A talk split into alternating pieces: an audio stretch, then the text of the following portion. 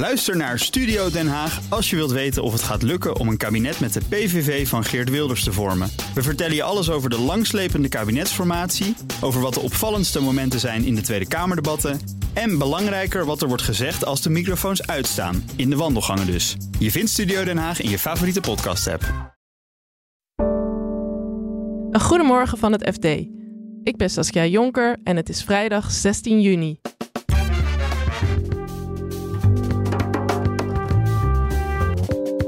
Kantoorvloer blijft leeg op vrijdag. De Domibo is de nieuwe Vrijmibo, ja. En het lukt de Europese Centrale Bank nog niet om de inflatie te bestrijden. Er wordt wel gezegd, de beste remedie tegen hoge prijzen zijn hoge prijzen. Want als je ziet dat iets heel duur wordt, dan denk je, nou, dan koop ik het niet of ik koop er minder van. Dat valt nu ook een beetje tegen.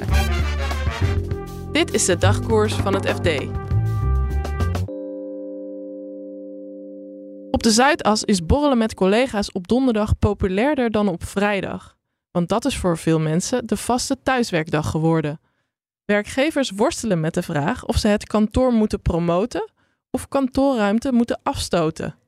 Arbeidsmarktredacteur Elfanie Toulaar vertelt hoeveel we tegenwoordig thuiswerken. Nou, er wordt in ieder geval meer thuisgewerkt dan men had verwacht en voorspeld. Werkgevers en wetenschappers dachten, nou, het zal wel zo ongeveer half-half worden. Twee, drie dagen thuis en twee, drie dagen op kantoor. Maar in de praktijk zie je nu vaak dat er toch wel veel meer dan dat thuis wordt gewerkt. Gemiddeld is het, uh, is het vaak dat mensen anderhalf tot twee dagen naar kantoor komen. Ja, dat is inderdaad vrij weinig. En wat vinden werkgevers daarvan? Maken ze zich daar zorgen over? Nou, deels, want ja, die staan er heel dubbel in. Je hebt aan de ene kant heb je grote werkgevers. We focussen even op grote werkgevers, hè, want het zijn vooral die hele grote kantoren uh, waar het meest wordt thuisgewerkt in, de, in de zakelijke dienstverlening. En die um, werkgevers die vinden het ergens wel efficiënt, want ja, het is ook goedkoper als mensen thuiswerken.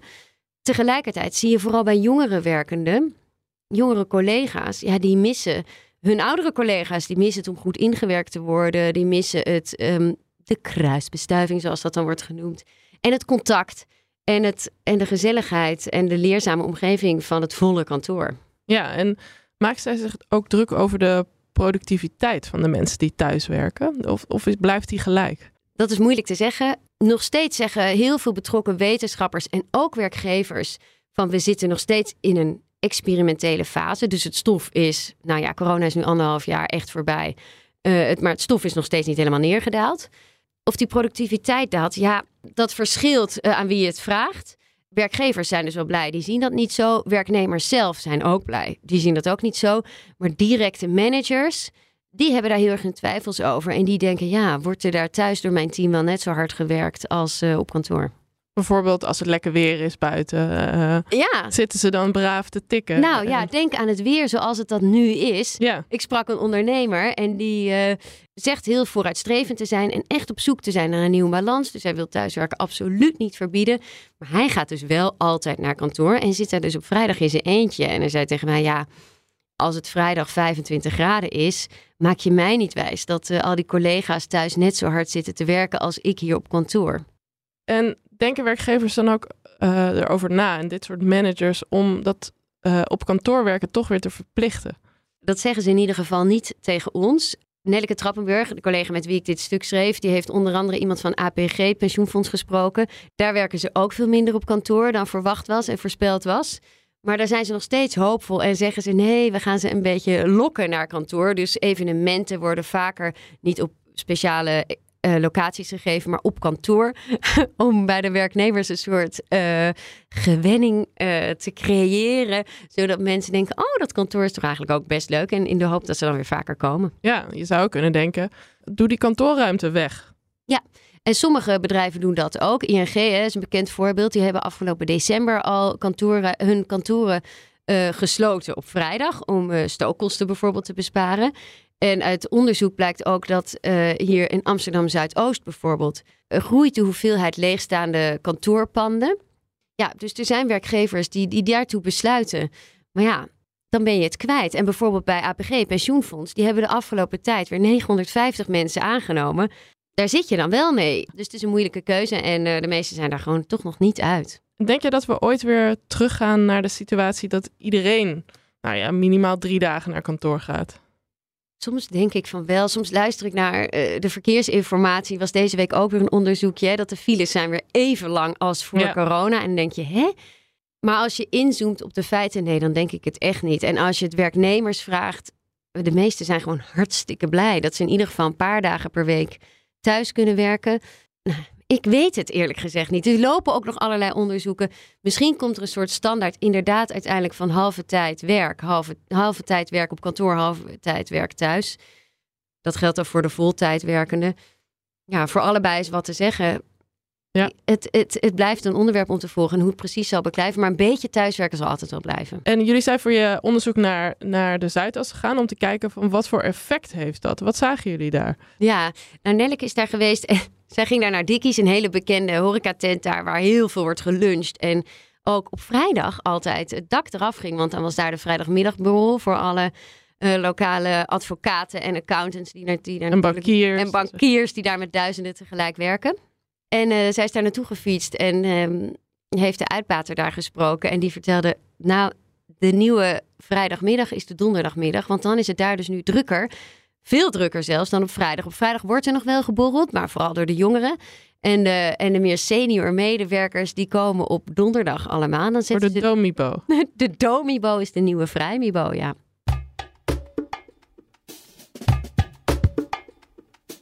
Om de hoge inflatie te bestrijden en de economie af te remmen, verhoogde de Europese Centrale Bank gisteren de rente weer. Maar de Nederlandse economie draait nog altijd door. Redacteur macro-economie Marijn Jongsma legt uit waarom het de ECB nog niet is gelukt om de inflatie af te remmen. We weten wel dat eh, een renteverhoging altijd met een vertraging doorwerkt in de economie. Er wordt vaak twaalf maanden voor gen- genoemd. Dus dat zou betekenen dat de eerste effecten nu binnen gaan druppelen. Eh, maar de experts die ik erover sprak, die zeggen ook van ja, de economie is wellicht wat minder rentegevoelig geworden dan die eerst was. En dat heeft verschillende oorzaken. Bekend is natuurlijk dat eh, veel mensen, consumenten, maar ook bedrijven, hun rente langer hebben vastgelegd. Ja, dan kun je de rente wel verhogen, maar dat, dat merkt dan een heel groot deel van de economie eigenlijk niet. Maar er spelen ook wel wat, eh, wat meer structuurachtige veranderingen in de economie, zoals de verschuiving naar diensten. Eh, de laatste periode dat we grote infla hoge inflatie in Nederland hadden. Dus echt dit soort pieken. Mhm. Toen was de, de industrie bijvoorbeeld veel belangrijker voor de economie dan nu het geval is. Nu hebben we een grote dienstensector. En een dienstensector hoeft minder te investeren om zijn business te laten draaien. Ja. Het scheelt nogal of je, of je bureaus moet kopen en bureaustoelen eh, of, of een fabriek moet neerzetten. En die fabriek die vergt een hoge investering. Dat betekent dus ook dat als de rente heel erg stijgt, dat je dan denkt van nou, eh, ik zie er maar even vanaf, bijvoorbeeld. Ja, dus dat is één. ja, precies. Dat, dat, dat hebben, dan hebben we het vooral over die rentegevoeligheid. Eh, maar er is ook een, een reden waarom die inflatie maar niet eh, naar beneden wil. Ehm, nou, dat heeft om te beginnen te maken met dat het zo'n grote schok is dat er allerlei nieuwe dynamiek op gang komt, zou je kunnen zeggen. We hebben natuurlijk jarenlang gehad dat de inflatie een beetje ja, tussen de 0 en 2 en soms hadden we zelfs een beetje deflatie. Dat waren mensen gewend, dus dan krijg je ook niet heel ander gedrag. Maar als je natuurlijk een- ineens een inflatiepiek hebt, zoals vorig jaar van 10%, ja, dan worden bonden wakker die gaan zeggen, ja, wij willen dit gecompenseerd zien. Je Ja. krijgt stakingen. En dan krijg je dus allerlei haasje over effecten, waardoor die inflatie langer blijft kleven, zeg maar. En het grappige is, dat is nog een ander effect. Er wordt wel gezegd, de beste remedie tegen hoge prijzen zijn hoge prijzen. Want als je ziet dat iets heel duur wordt, dan denk je, nou, dan koop ik het niet of ik koop er minder van. Dat valt nu ook een beetje tegen. En dat heeft weer te maken met die eh coronaperiode waar we uitkomen, waar we weinig konden uitgeven. En dat betekent dus dat we onze spaaroverschotten nog wat verder opgekrikt hebben. Nou, dat geld wordt nu deels uitgegeven. Het is een soort reservetank, zou je kunnen zeggen, waar Ja. we uit blijven putten. We, we blijven consumeren, ook al zijn die prijzen hoog.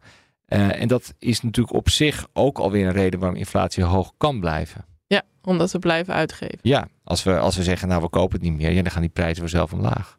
En nu raakt die tank wel iets leger. Of zijn er signalen dat de, dat de economie aan het afremmen is? Nou, dat is een goed punt van die tank. Die is natuurlijk op een gegeven moment ook op. Niet omdat alle spaartegoed op zijn, maar dat mensen een soort minimaal spaartegoed willen hebben. Die denken, nu is het genoeg geweest. Ja. Je krijgt misschien ook een beetje een afzwakking van de inhaalvraag. Hè? Ja, extra op vakantie en zo. precies. Die lol raakt er ook een keer Ja.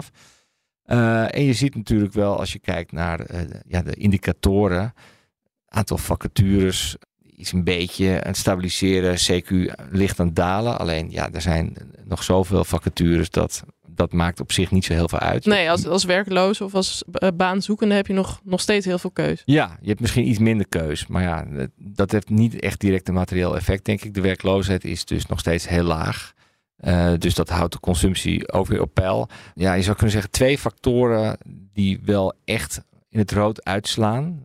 De eerste is de woningmarkt, denk ik. Ja. Uh, 8% prijsdaling. Mm -hmm. En als je dan nagaat dat de inflatie in die periode heel hoog was, dan heb je in reële zin eigenlijk nog een veel grotere prijsdaling. En dat heeft natuurlijk een effect op het vermogen van mensen. Uh, die voelen zich misschien wat minder rijk. Dus in theorie zouden ze dan minder kunnen gaan uitgeven. Alleen we hebben zulke extreme jaren achter de rug dat een enorme buffer is, zou je kunnen zeggen. Die overwaarde, is zo groot. Ja. ja. die overwaarde is zo groot dat je. Het, het slinkt er wel wat, maar het is nou niet meteen dat mensen in een enorme mineurstemming uh, komen, denk ik. Waar je echt wel serieuze pijn ziet, is bij de industrie. Um, het laatste cijfer was uh, een daling jaar op jaar van 12% in productie. Wauw. Nou, dat is echt gigantisch natuurlijk. Ja. En uh, ik sprak laatst in, uh, in privékring met een ondernemer. Ik zei van nou, hoe gaat het met je bedrijf? En die zei nou, niet zo geweldig. Uh, omzet dan onder druk. Ik zei nou, wat is dan onder druk in jouw geval? Nou, toch een kwart lager. Uh, en zijn verklaring, en dat hoor je ook veel bij, bij economen die dit dossier goed volgen, is dat het voor een deel te maken heeft met voorraden.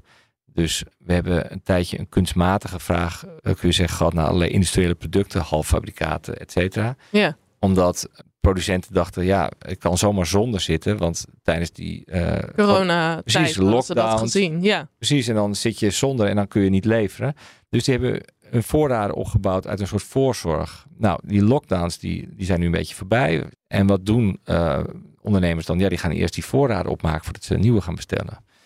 En dat heeft natuurlijk onmiddellijk zijn weerslag op de, op de producent uh, van Nederland. Ja. En de vraag is, ja, hoe groot is dat voorraadeffect? Als het, als het grotendeels voorraadeffect is, dan loopt het er ook weer uit op een gegeven moment. Maar dat, Ja. dat weten we dus niet zeker. Nee, want het kan dus ook zo zijn dat eh, die industrie, eh, of dat, ja, dat, het min, dat die minder produceren en dat dat weer toch effect gaat hebben op de rest van de economie. Ja, het hangt toch wel met elkaar samen. Hè? Want uh, ik, ik had het net over diensten en, en, en productie. En dat is ook een beetje een valse tegenstelling. Want het is, het is niet zo dat als je alle productie uit Nederland weghaalt.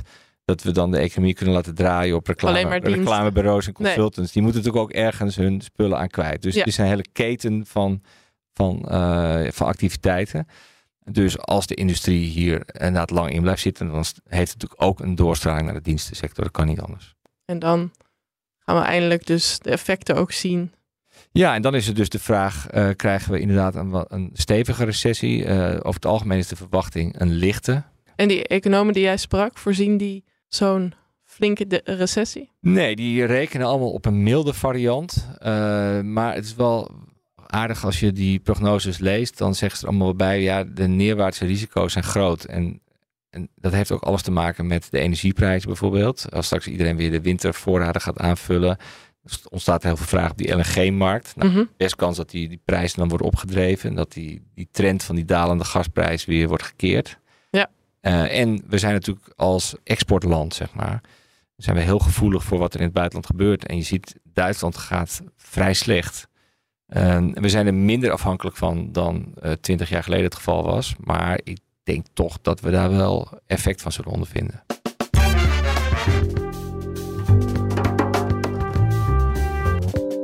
Dit was de dagkoers van het FD. Maandag zijn we er weer met een nieuwe aflevering. Morgen kan je hier luisteren naar onze weekendpodcast De Week Voorbij. Dit keer over het slavernijverleden. Voor nu een hele fijne dag en graag tot maandag.